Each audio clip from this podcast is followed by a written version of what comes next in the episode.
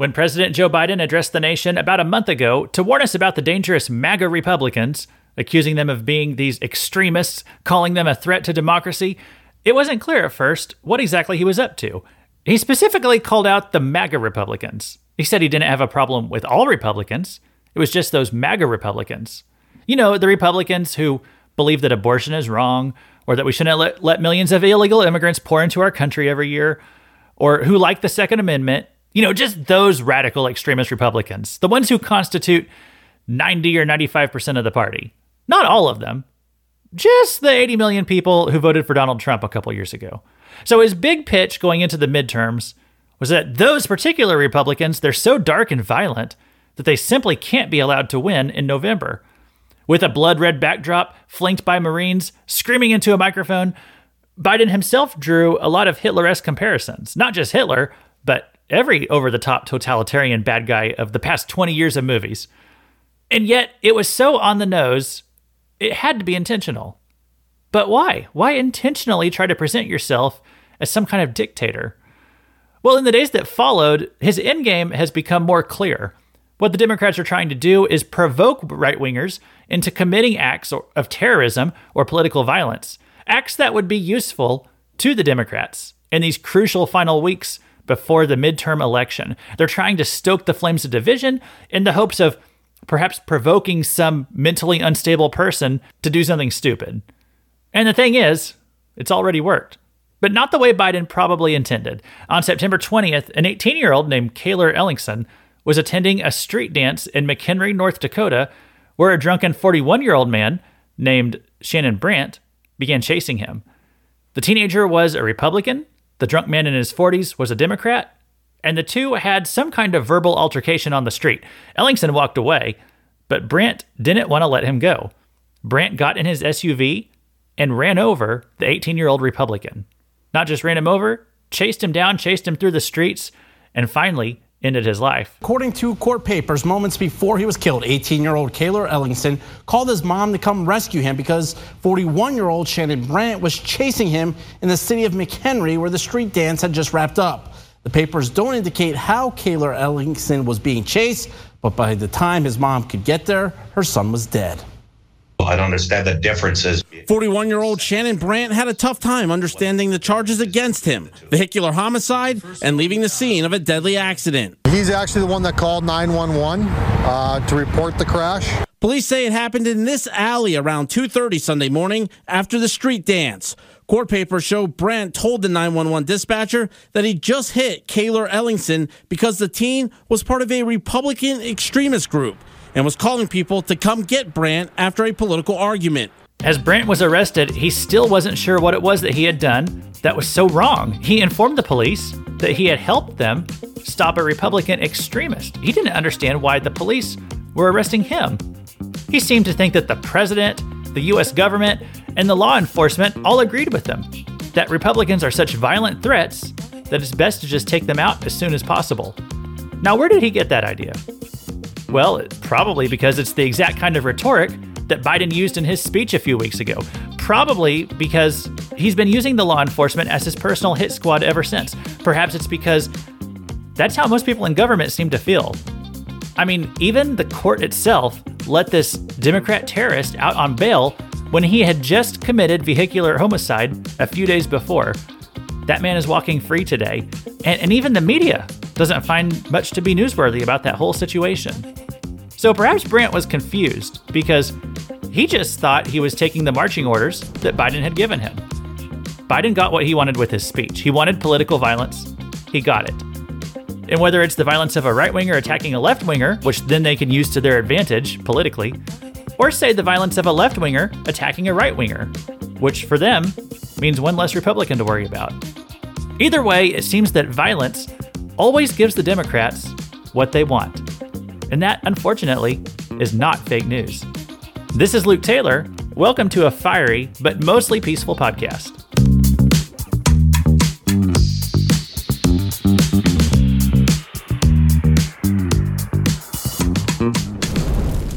Welcome to Fake News, a fiery but mostly peaceful podcast where we dismantle the media misinformation that floods our news feeds all week long. The media tries to mislead you literally every day. Each episode of this podcast will leave you more equipped to correctly interpret the news and spot their deception quicker than before. This is Luke Taylor, an austere religious scholar, who will be your host in this roundup of the past week of fake news. I was driving to work earlier this week. It was about 7 something in the morning, and I saw something that I had never seen before. I live in southwest Missouri, and we call this area the Four States. It's where Arkansas, Kansas, Oklahoma, and Missouri, where they all come together. In fact, from where I was driving, I could have been in any one of those four states within about 20 minutes. And, and one thing that we have in our area are bald eagles. Now, bald eagles are they're somewhat rare in America. I mean, you can find them all over the place, but they're actually they're almost an endangered species. They were just taken off the the list officially a few years ago, but there's not a whole lot of them out there. They're they're a precious animal to us Americans. Not just because they're they're kind of rare, but because they're our national symbol. I've seen bald eagles here and there throughout my whole life, but on Monday morning, I saw something I'd never seen before. I saw two bald eagles and they were in a mid-air battle. They had a problem with each other apparently because they were engaged in some kind of fight up there in the sky. I probably got close to getting into a wreck because I, I, was just kind of transfixed by this. This was something I'd never seen before. I watched as these birds spiraled through the air. They, they grabbed each other with their claws and they just twirled through the air. They looked like helicopter blades spinning around. It, you know, at first it took me a little bit to, to figure out what was going on, and and, uh, and the problem was when their claws were engaged like that, wrapped around each other, and they were just spinning, hooked together. They couldn't really fly when they were doing that. They were just spiraling straight down to the ground. Now, right before they impacted, they disengaged just at the very last moment before it was too late. They disengaged and flew away from each other. If they hadn't released from each other, if they kept their fight going for another second, they would have went splat. I mean, it, it, this is just an astounding thing to see. Your eagle cannot fight and soar at the same time. When your eagles are fighting, they're nosediving into oblivion. And as I drove past it, I just couldn't help but reflect on the political divide that we see in America because because these were bald eagles, so they were America's national bird. They're a symbol of our country. And yet, as I watched these two symbols of America clashed and, and almost killed themselves over their differences, I was like, man, you know, eagles are powerful animals. I mean, they, they can control the skies. They don't have to worry about too many predators, except for each other. And that's kind of like America. You know, we rule the roost. We don't have to worry about too many enemies out there. I mean, we have we have a few enemies, but there's not a whole lot for America. We're most powerful. We're more powerful than most countries on the planet, and we have a lot of powerful friends as well. And yet, despite all that, we seem intent here in America on destroying each other the left and the right in this country, they have their claws engaged and, they're spiraling into oblivion. And, perhaps, like these eagles, the more we direct our violence at each other, the more we spiral and decline, the more we risk crashing straight into the ground. Now, there's a couple ways to avoid this. You know, one is if we disengage and quit fighting, just agree to disagree. But we can't really do that. I mean, we are two eagles. We're not one eagle anymore. There are two Americas and they're occupying the same space. We're all sharing the same country. We have very different values and very different goals. One side wants to trans the kids. One side wants to rip apart babies in the womb. One side wants guns. One side wants no guns. Can't really agree to disagree on that. There, there's not a whole lot of middle ground anymore. We are two eagles. Honestly, I don't see a way to disengage this fight. So I don't think we're going to quit fighting. Another option is that one eagle just wins the fight. And yet, uh, you know, this philosophical divide has been growing for decades. And after decades of this conflict brewing, we're as divided as we've ever been. Look at the Senate. It's literally 50 50. more than 200 years of American history, the more, you know, about four or five decades since the, the sexual revolution of the 60s, and look at how our country split apart since then. And the best we've done, our Senate is 50 50. I mean, it can't get more divided than that. And uh, and it used to mean if you had a 50-50 Senate, that would mean that we needed to make compromises. You know, 50-50 is not actually a bad thing.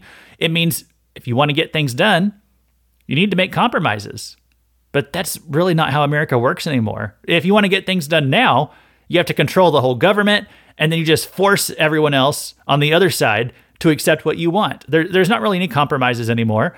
Just winning the White House, and and ruling through executive order. SCOTUS justices they, they don't even get in anymore unless you have the Senate majority. If you don't have that, then good luck.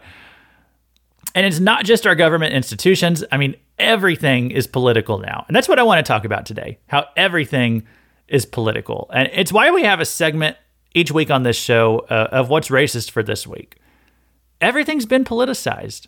And, and, and, even as I record this, there's a hurricane. It's busting into Florida. It's called uh, Hurricane Ian.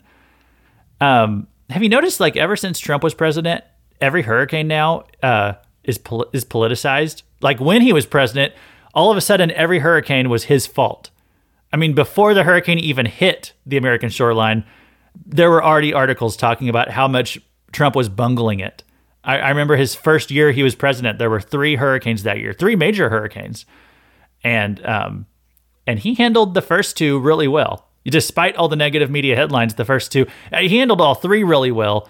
But on that third one, that was the one that hit Puerto Rico, and um, the, there was a delay in getting supplies to Puerto Rico. For some reason, you know, there was this controversy that it took Trump longer to get supplies to the island of Puerto Rico than it did when he was sending supplies to Texas for the previous hurricanes.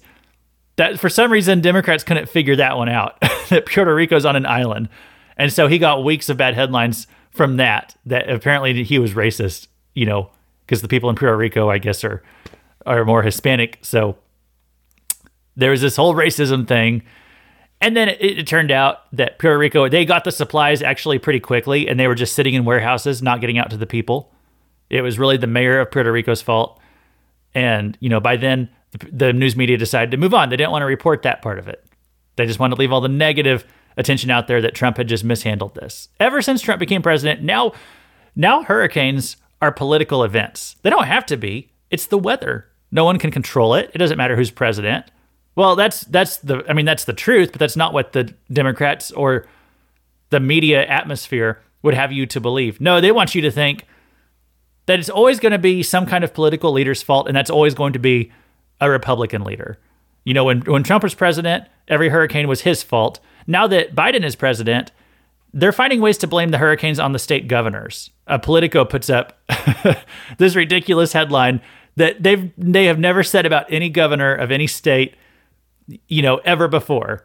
Here's the headline Governor Ron DeSantis spent his first term becoming, becoming one of the most influential Republicans in the country, aka successful and effective. But he still hasn't faced one, uh, and that AKA, that was my commentary on it, by the way. That's what they really mean, but they don't want to say that. Okay, Politico continues. But he still hasn't faced one of the toughest challenges of a Florida leader a hurricane. so, and the headline continues DeSantis faces the true test of any Florida governor, meaning, you know, the true test. It doesn't matter all this good stuff he's done, all the ways he's been effective, all the ways he's been popular. None of that matters. The true test of being a governor is how you handle a hurricane. Yeah, where's the, where are hurricanes in the state constitution? where's that in the job description of a governor? But the media today, they would have you believe that the you know hurricanes. It, it's always hey, when when Trump was president, all the hurricanes were laid at his feet. Biden's president right now. Where's the headlines about how Biden's handling the hurricane? The only headline I've seen is how Biden's not even calling Ron DeSantis. Probably because you know he's afraid of Ron DeSantis. I mean, that's the honest truth. He's afraid of him. He's not even calling DeSantis. Instead, he's calling the mayors of individual towns down in Florida He's not talking to the governor of Florida about what the federal government could do to help and assist him. Uh, that's what's happened now. Hurricanes are political events in this country. Doesn't have to be that way. It shouldn't be that way, but that's where we are. And the Eagles spiral into oblivion. Uh, also, you know, news report after news report trying to blame this whole hurricane thing on climate change. We're right at the point where US 43 heads uh, across the Peace River here. I'm just in front of the memorial for Hurricane Charley, which in 2004 devastated this town and sent a wake up call to this community about the threats of living on the coast in a rapidly warming planet. Uh, as a result of that storm, they were the first community in Florida to put in a climate adaptation plan, a sea level coastal resiliency plan that they're, you know, have been working on for years now, and this will be the test it's hard to build power lines or, or building codes for 17 foot storm surge, though. That's the, the crazy variable here right now. No one has ever seen that, so we don't know what that looks like. But this is exactly what climate scientists have been warning about for a long time, and now we get to see it up close. John?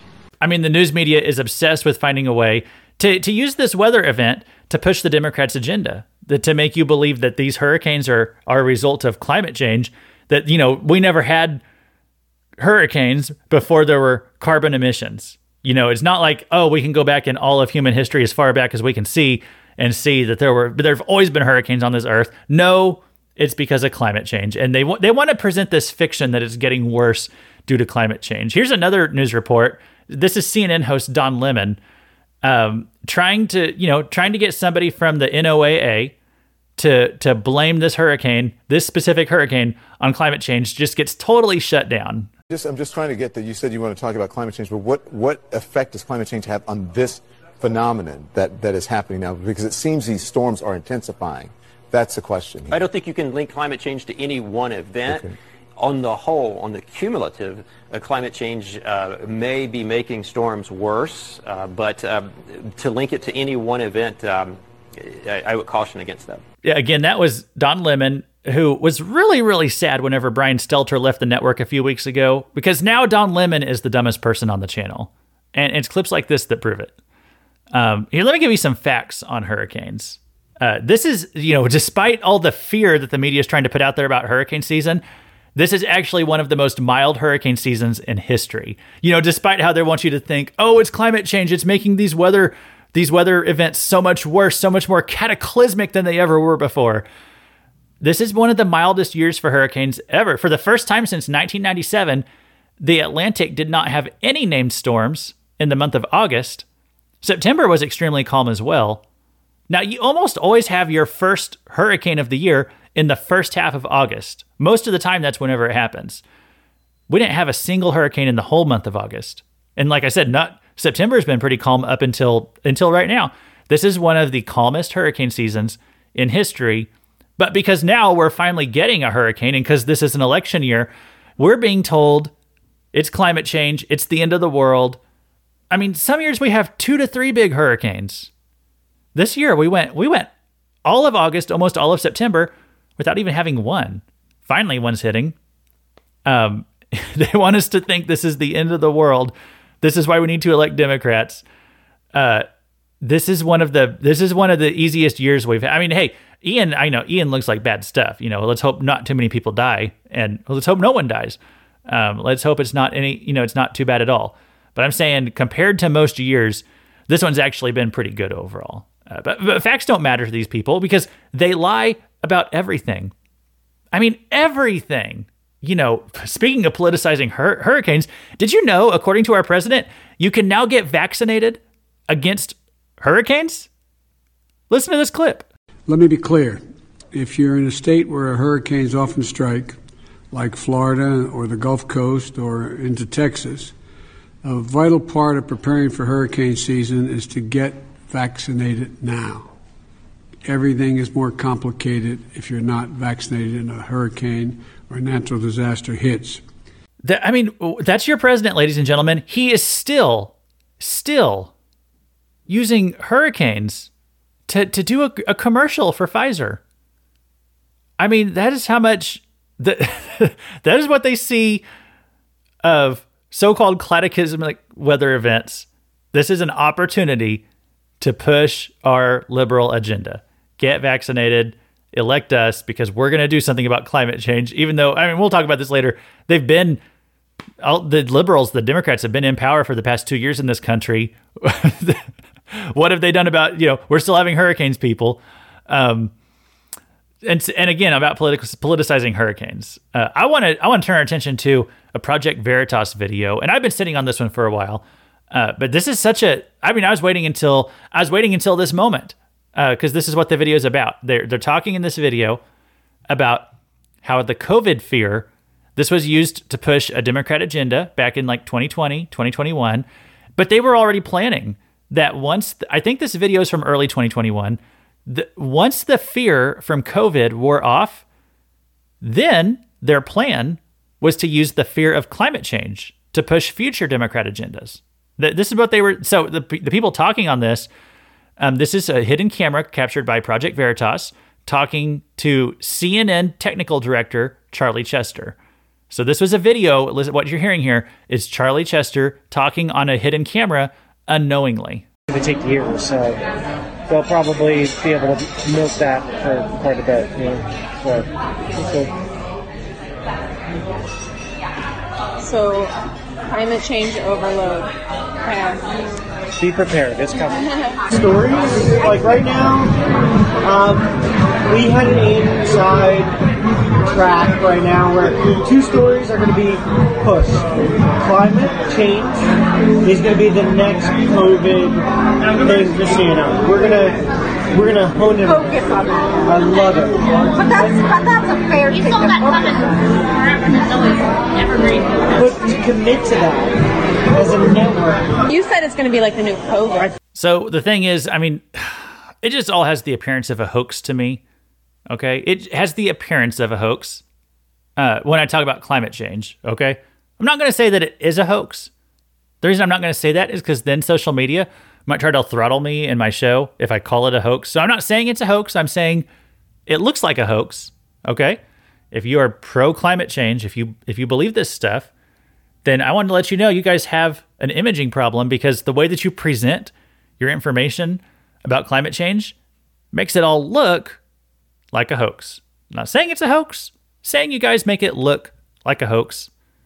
I'm saying that I don't believe it because it looks like a hoax. I, I also don't believe it because people are pushing a lot of these climate change policies, uh, but they don't seem to be practicing what they preach. They don't seem to have any interest in living under the strict lifestyle practices that they want to put everybody else under. And this is another parallel, actually, with the whole COVID pandemic.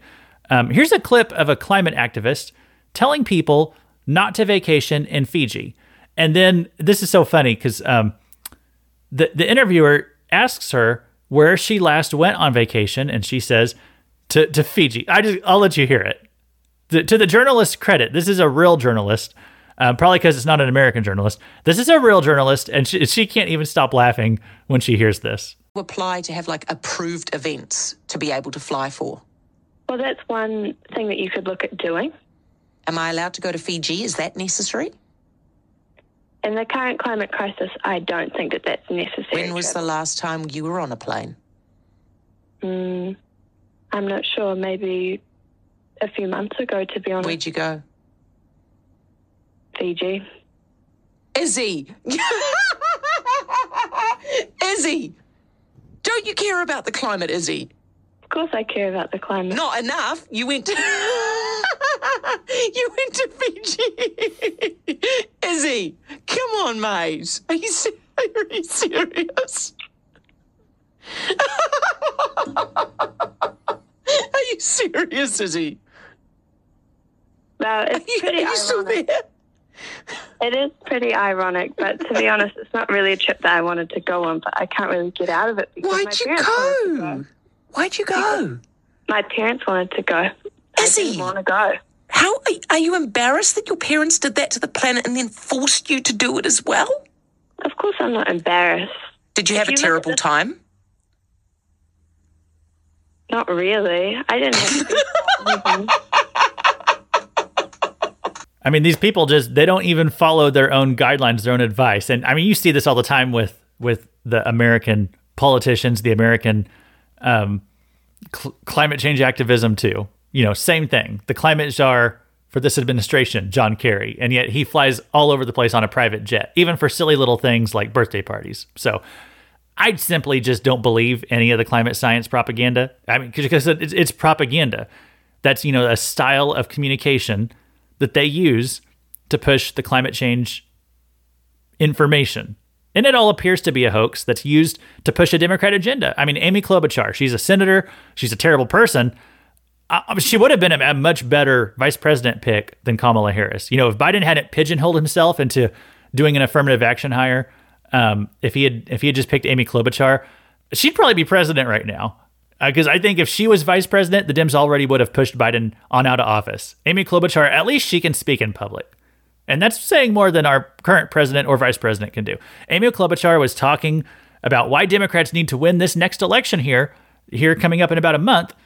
And, and listen to this. We just did something about climate change for the first time in decades. That's why we've got to win this as that hurricane bears down on Florida. We got to win in the midterms. We understand that. So she says they need to win so that they can stop hurricanes, even though the Democrats are already in charge of both houses of Congress.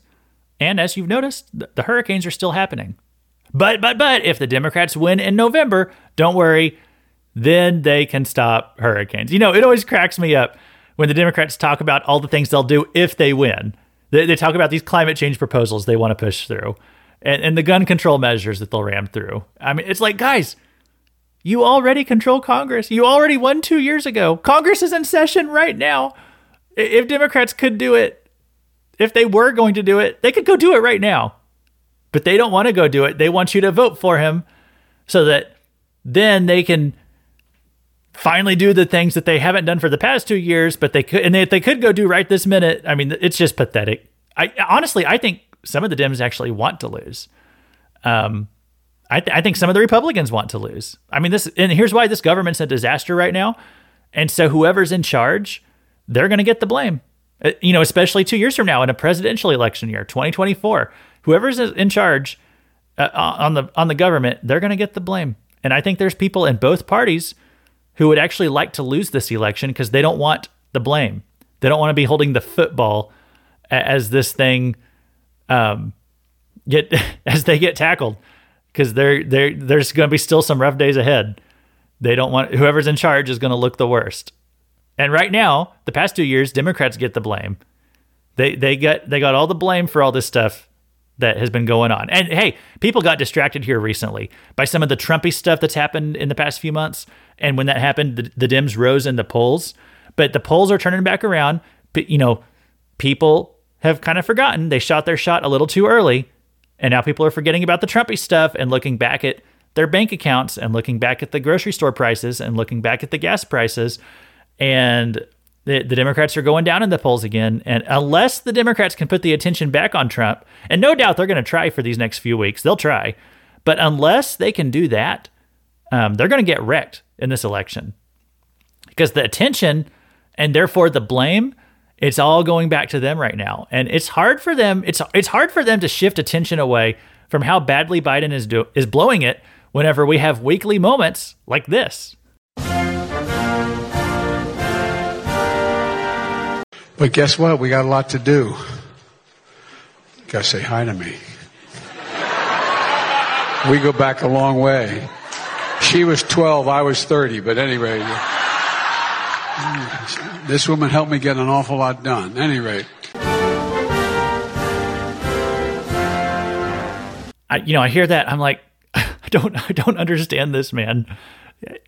Joe Biden has a reputation for being creepy with children uh, for touching them. Okay, touching their faces, trying to kiss them, trying to hug on them, and, and he he's been told this is a problem. He's actually apologized for it because you know it's clear that many of the kids that he tries to touch that they're uncomfortable with it.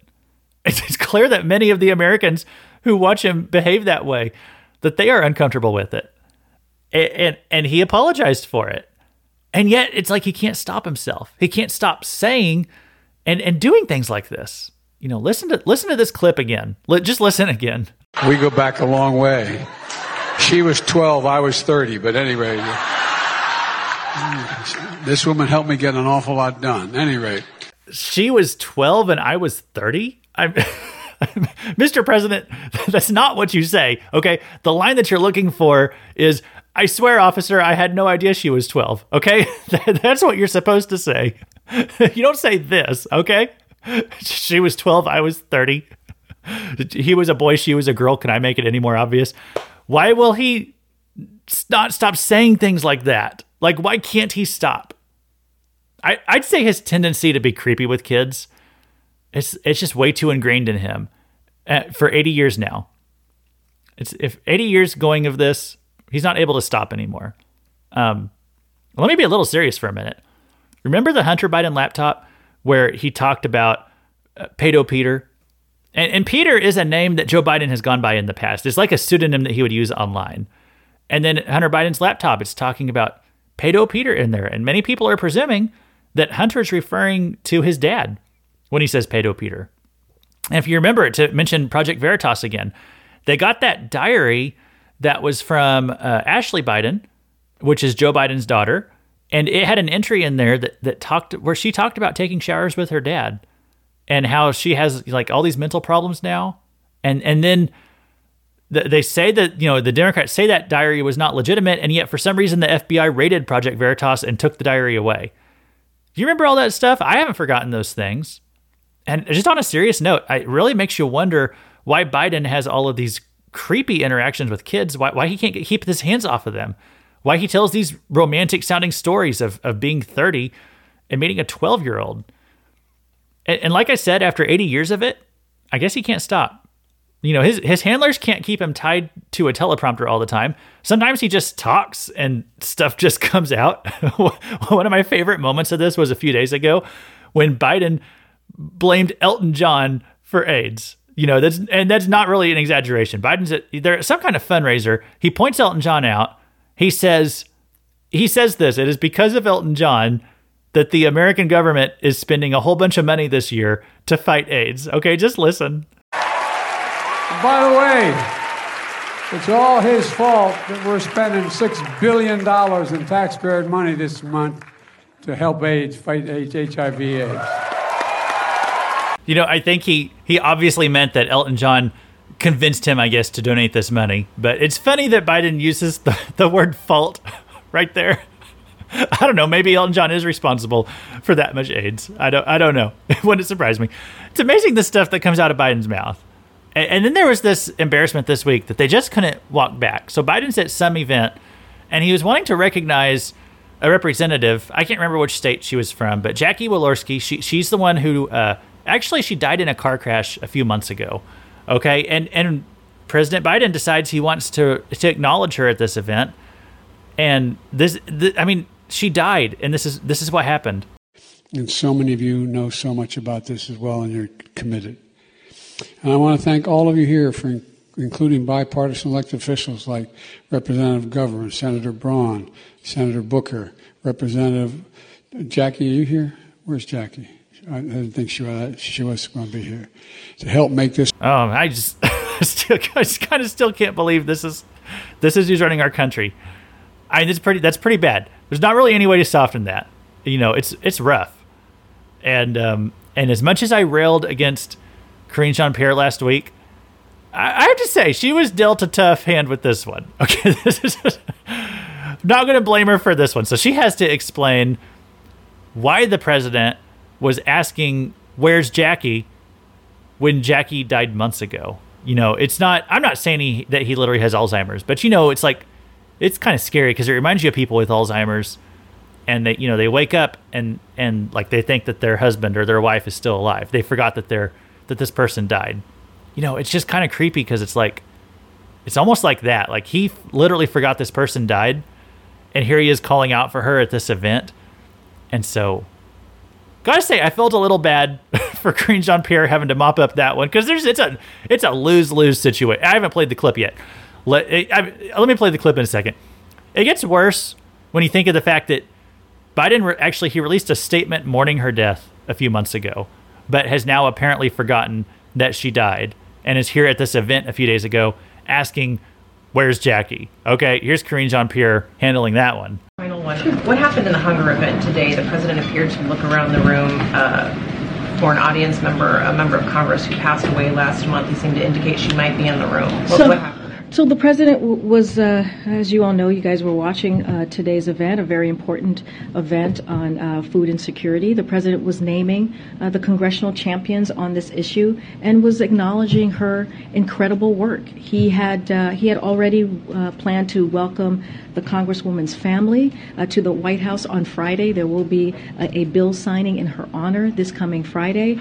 Uh, so, of course, she was on his mind. She was of top of mind uh, for the president. He uh, looks very much looks forward to discussing her remarkable legacy of public service with them when he sees her family this coming Friday. He said, "Jackie, are you here? Where's Jackie? She must not be here." No, I totally understand. I just I just explained she was on top of mind. Uh, um, you know.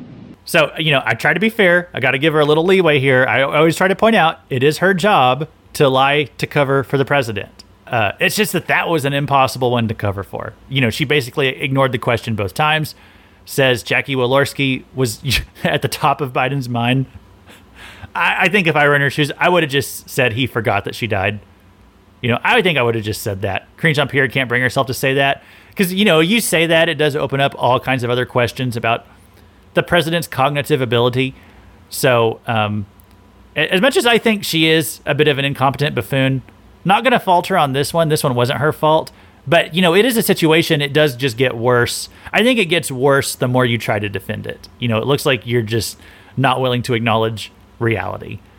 Um, and, and speaking of not acknowledging reality, let's talk about what's racist for this week. Everything is racist.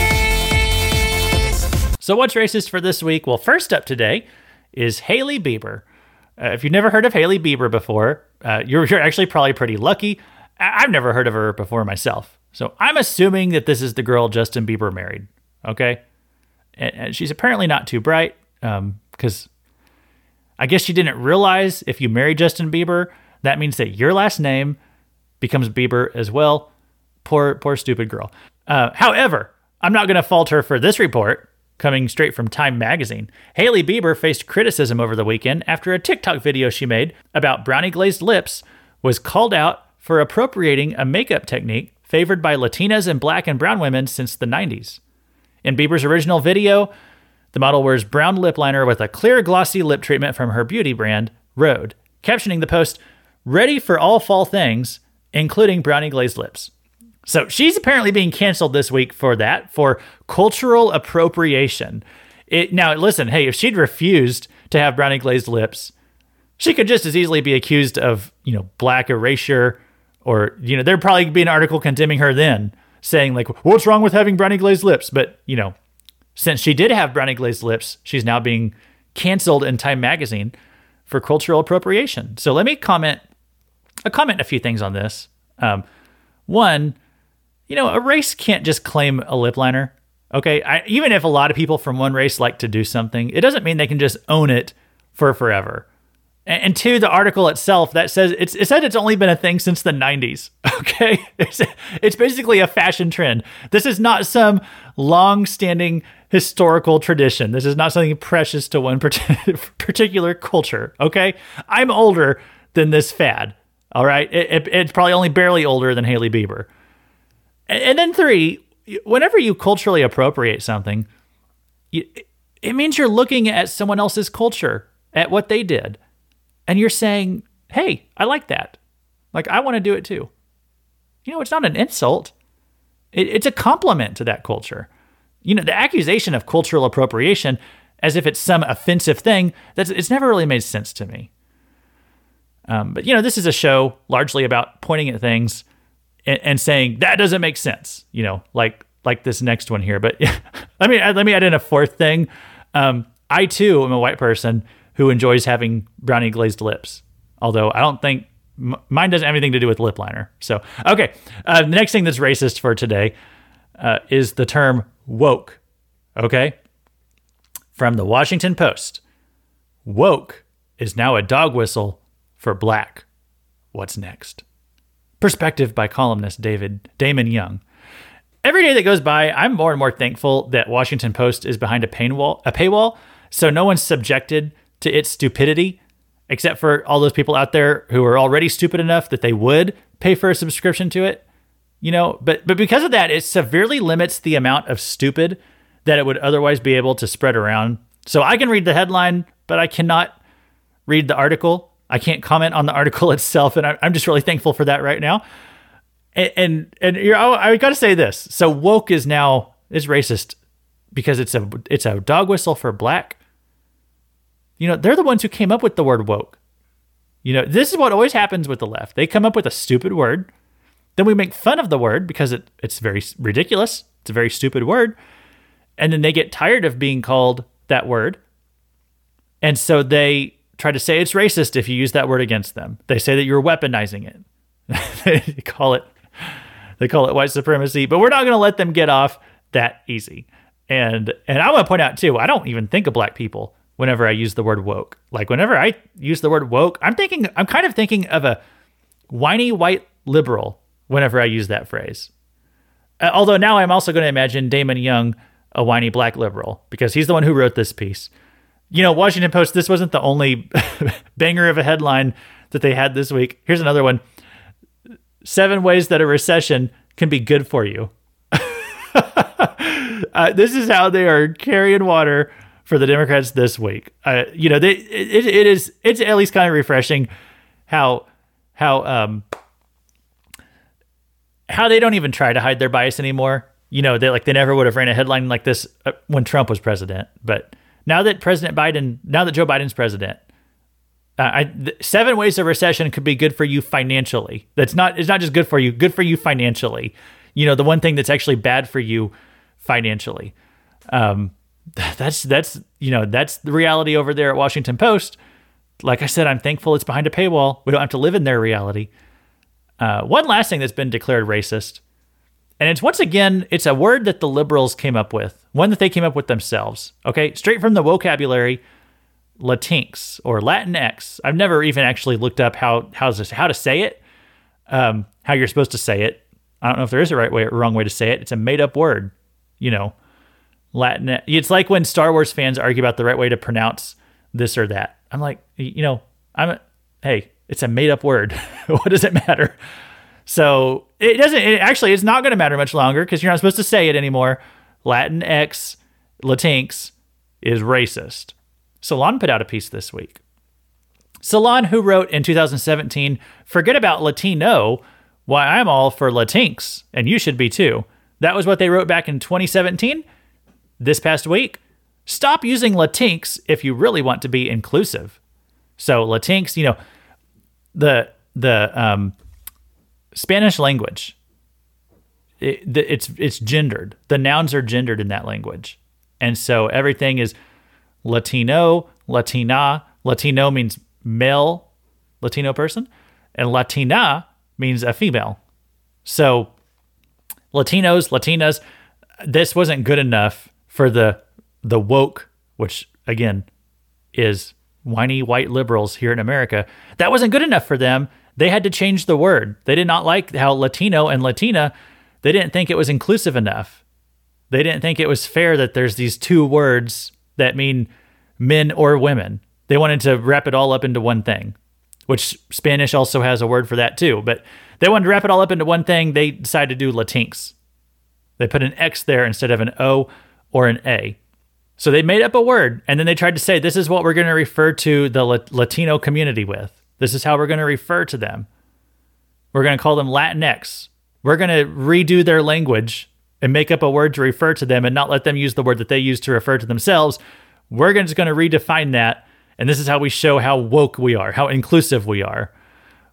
And a lot of conservatives have pointed out for years that's that's kind of offensive you know, to tell people you know better how to speak their language than they do, calling their language, you know, saying that their language is not inclusive enough, so you're just going to make up a new word to refer to them. The conservatives have been pointing out for years that that itself is is actually the racist thing to do because as we always say, the Democrats are the real racists. Well, now they've realized that. Now they've finally realized over at the far, far, far, far left online publication of Salon they finally realized Latinx, it, you know, it actually is a little bit offensive, and, and the Hispanic community doesn't like it. And they've been trying to force this for years, and it's just backfiring.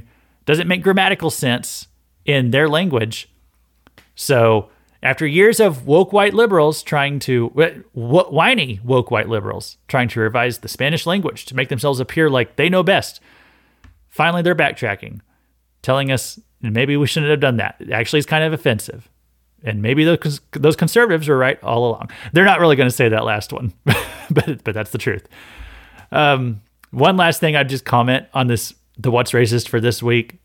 Um, it is just sad to me to look at what used to be reputable news organizations, not like you know, Salon never was, but I mean Washington Post. This was the magazine. This was the newspaper that that broke the Watergate story, and. Uh, Time magazine. I mean, these were like these were real I, I don't know if foundational is the word, iconic. These were iconic sources of journalism in print media for decades in this country. And look at what they've just reduced themselves down to. Talking about Hailey Bieber's lips.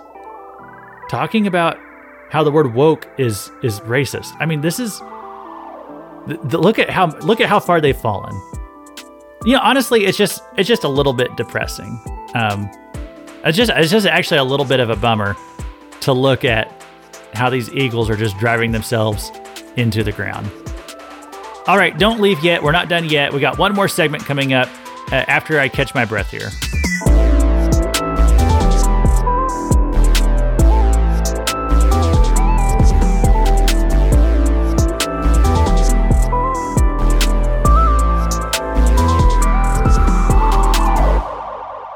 So before I close down later, uh, I'm going to go ahead and mention this here. If you want to get in touch with Fake News, a fiery but mostly peaceful podcast, you can send us an email to fierybutpeaceful at gmail.com. And hey, if you see some fake news, send it our way. Whoever gets it to us first will get credit for it. Also, to stay in touch throughout the week, we're on Twitter at Fake News Weekly. And then if you like Bible studies, or if you just really dig the sound of my voice, I have another podcast. It's called Cross References. And this one has nothing to do really with news or current events, but it's what I consider my main podcast. It has new episodes on Mondays. Just go look up Cross References on Apple, Spotify, wherever you get this podcast. You can also find my other. And you know, real quick, I want to do a thing that happened. So uh, I couldn't I couldn't pass over this one. Democrat gubernatorial candidate Stacey Abrams. She's running for governor again, again, and getting ready to lose again down there in the great state of Georgia. She announced this week that fetal heartbeats uh, on an ultrasound of, um, I think she said six week old babies. She says these are actually a devious plot by men, that they don't really have heartbeats. It's just a propaganda trying to control women's bodies. Listen to this.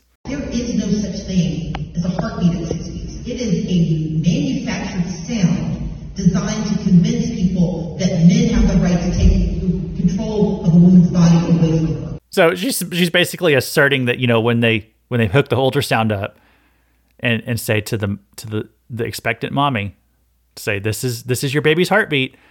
All those lab techs all those OBGYNs around the world doing these ultrasounds they're all engaged in this conspiracy to control women's bodies by convincing them that this this heartbeat is a heartbeat. It's literally the electrical impulses going through the little baby's chest. Sure, its heart is not as developed as it will be someday, but it is the heart at the six week stage and it is making that sound in there. No, no. Stacey Abrams says it's just it's a it's a ploy. it's a conspiracy. It's one of the most ludicrous conspiracy theories I've ever heard. I mean, I've heard some crazy, you know, some of the QAnon that's gone around, but I mean this to all the OBGYNs in the in the country. This was on Planned Parenthood's own website. Like not not what Stacey Abrams said this past week that it's a conspiracy. Planned Parenthood put it on their website. That six week old babies that they have a heartbeat. They actually had that on their website up until Stacey Abrams said it was a conspiracy a few days ago, and then Planned Parenthood took it off because science, medical science, reality itself, it has to bend to the will of Stacey Abrams, future president of the world on Star Trek. It is such a ludicrous conspiracy theory. I, I mean, I don't think even Stacey Abrams believes it. I mean, certainly she does not actually believe that because despite how terrible of a person she is, she's a very smart person. Okay. She's a very, I think she's an intelligent lady. So she's probably realized by this point she's not really going to be able to get other smart people to vote for her. And so she's given up on getting the smart vote. And and now she's apparently just going after the stupid people. That's obviously what you're going for at this point when you start saying stuff like this. She's going after that stupid vote. All right, let's go into our last segment on today's program. We're going to do a Beyond the Headline.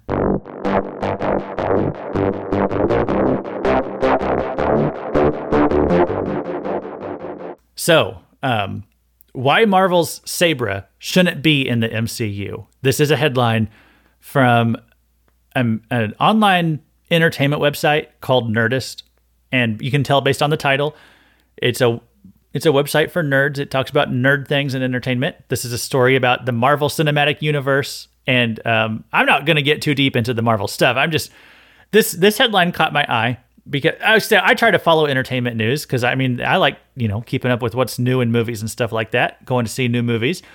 Uh, did a whole show about the entertainment media not too long ago. So I like keeping up with that stuff. Now, typically with these entertainment websites, it, usually I follow them until they just annoy me too much, and then I stop following them on social media, and then I p- eventually pick up another. So I mean, I used to follow Vulture; they got annoying. I used to follow Slash Film; they got you know when I say they get annoying, like they start pushing a lot of just a lot of really slanted coverage, liberal coverage, you know, all that kind of stuff. I don't want to get that mixed in with my entertainment news. So they're all kind of the same way. But anyway, I, so I drop them after a while. Lately, I've been following from Nerdist, which they're starting to annoy me. Uh, again, headline from them Why Marvel's Sabra shouldn't be in the MCU. Um, so they're talking about this character in Marvel who is named Sabra. She's actually I, I, guess she's Captain Israel. You know, you hear of Captain America. Yeah, so in Marvel they've got like Captain America, but that's not they I guess he was so popular. They said we should make some captains for other countries too. They did a Captain Britain. I guess there's a Captain Israel. I don't read comics, so I don't know about all this stuff. And until they show up in the movies, I don't really know anything about these people. But um, I guess they're going to introduce a Captain Israel coming up, and the um, totally unbiased, totally not racist, totally woke, whiny white liberals over at Nerdist, they want you to know that this is a bad thing. Introducing a Captain Israel is a bad thing. The world's not ready for that yet. Let me read the article. One of the most wonderful things about fandoms is the ability to escape to new worlds. Characters can take you on journeys filled with powers, magic, interdimensional travel. And for 14 years, the MCU's been one of the most fun fandoms to be a part of, amassing millions of fans who are caught up in its universe. Recently, Many fans found themselves facing their grim reality through this world, which means nobody except the whiny woke white liberals over at Nerdist.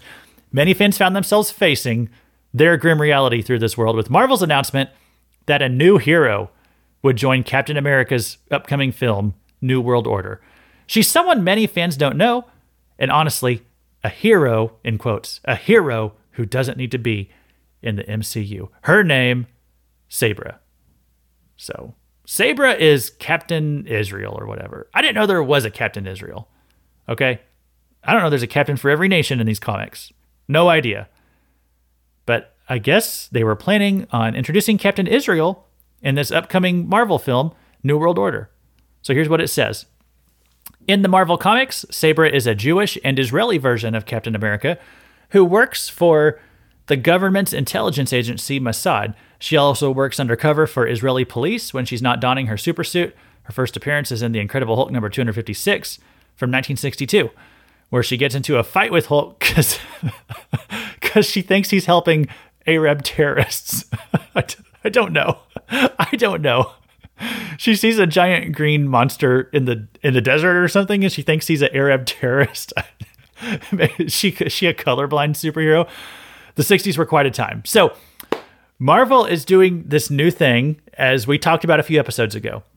They keep introducing female versions of their iconic heroes of the past. There's like a female Hulk now, a female Hawkeye, a female Iron Man, a female Thor, a female Loki. And, you know, if it was just one or two of the heroes they did this with, it'd, it'd be okay, I guess. It's so obvious it's so dumb at this point. Um, the one hero that kind of had escaped it was Captain America. Uh, I didn't think there would be a female Captain America because we got just got a black Captain America, so I thought that was covering the woke checkbox for that hero. And apparently not. Now we're getting Captain Israel. It's a female, and every time they do this, the liberal media always just fawns over the new minority hero. Every time one's introduced, they're just gushing over it. They've loved all of them. They're constantly defending them. Like a few weeks ago, Nerdist they ran a headline that said, they said no, the MCU isn't becoming the MCU, but maybe it should be. they're saying they're getting defensive about it because they know it's irritating people. They know the Marvel brand has been losing a lot of steam over the past couple years, ever since they started pulling all this this woke garbage. So they're like, well, that's not they're not really doing that, but they should do. This is what the liberals always do. When you accuse them of doing something woke and they don't want to admit that's what they're doing, you know, first they say, "Oh, we're not doing that," and then they say, "Well, we're we're not doing it, but we should do it." And then stage three is like, "Well, okay, it's it's happening, but there's nothing wrong with it." So on on the Marvel thing, on the Marvel like stages of grief or whatever, I think we're still at stage two. They're saying we're not the MCU, but we should be the MCU. You know, that's where they are. And and the libs have been loving it up and up until now. Okay, up until now, because now an Israeli character is about to be brought into the fold, and now they suddenly, suddenly, suddenly, now they have a problem with it. When it's a Jew, now it's problematic, as as they say in the article. It is problematic. It's one of those liberal words. That means it's not actually a problem, but there's no like there's no actual problems with it. They can't point to anything and say that's a problem. So they just try to say it's problematic. Let me Nerdist that's what Nerdist says. It's problematic. Let me count the reasons why.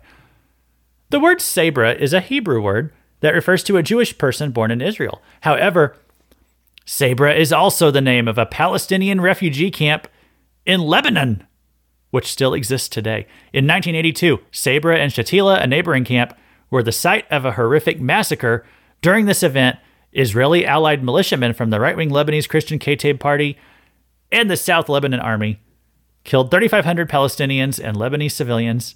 According to report, reports, the attack lasted three days as the group went into the camp, torturing and killing civilians. Now, honestly, I can't say I know much of what they're talking about. I just know that they're lying. How do I know they're lying? Because the liberal media lies about everything all the time. Uh, all they do is lie. So when I see them saying Israel, th- they're implying here that Israel killed 3,500 Palestinian civilians. I read that. I know that they're lying. I know that this probably never happened because a liberal source says it did. So I looked into this a little bit um, and I noticed something.